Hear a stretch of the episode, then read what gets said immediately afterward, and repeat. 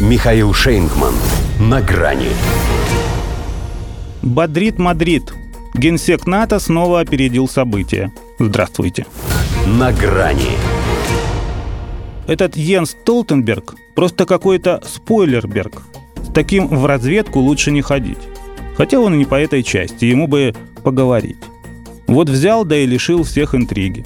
Неважно, что концовка этого анекдота и так была известна, а секрет Полишинеллин – но хоть какую-никакую таинственность стоило бы и напустить, чтобы придать этому их мадридскому саммиту значительности.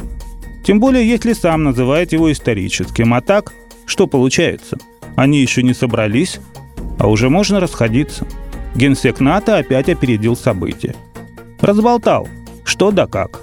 В концепции Альянса до 2030 года сказал, Россия будет значиться главной угрозой коллективной безопасности – а Китай – системным вызовом. Судя по тому, с какой скоростью их коллективная безопасность нарывается на угрозу, с оптимизмом это они, конечно, хватили. Если так пойдет, Китаю гораздо раньше системно вызывать уже некого будет. К примеру, тот же литовский выкрутас с калининградским транзитом.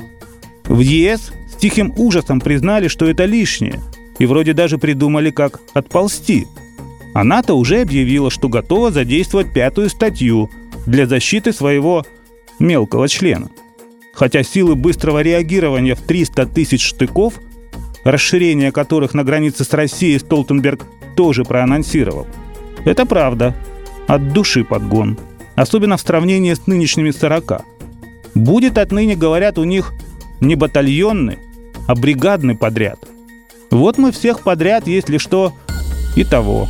Потому что, во-первых, нам случалось перемалывать и на порядок превосходящего противника, причем что в Первую Отечественную, что в Великую сначала мы долго молча отступали, а теперь-то сразу на полном боевом ходу.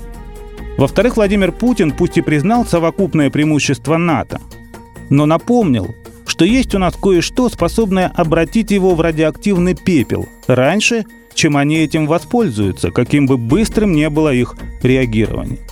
Все распоряжения, как известно, отданы, и направления, кому в рай, а кому просто сдохнуть, определены. Впрочем, как еще раньше сообщала испанская «Эль Паис», проект новой стратегической концепции Альянса впервые будет включать тезисы о защите суверенитета и территориальной целостности стран-союзников в качестве основной миссии организации. Секундочку. А чем же вы тогда, позвольте полюбопытствовать, раньше занимались? Исключительно оборонительные вы наши? Хотя ответ в самом вопросе. Исключали оборону. Да они и теперь, несмотря на то, что реально разволновались, не по этому департаменту. Мы будем дальше усиливать присутствие на восточном фланге.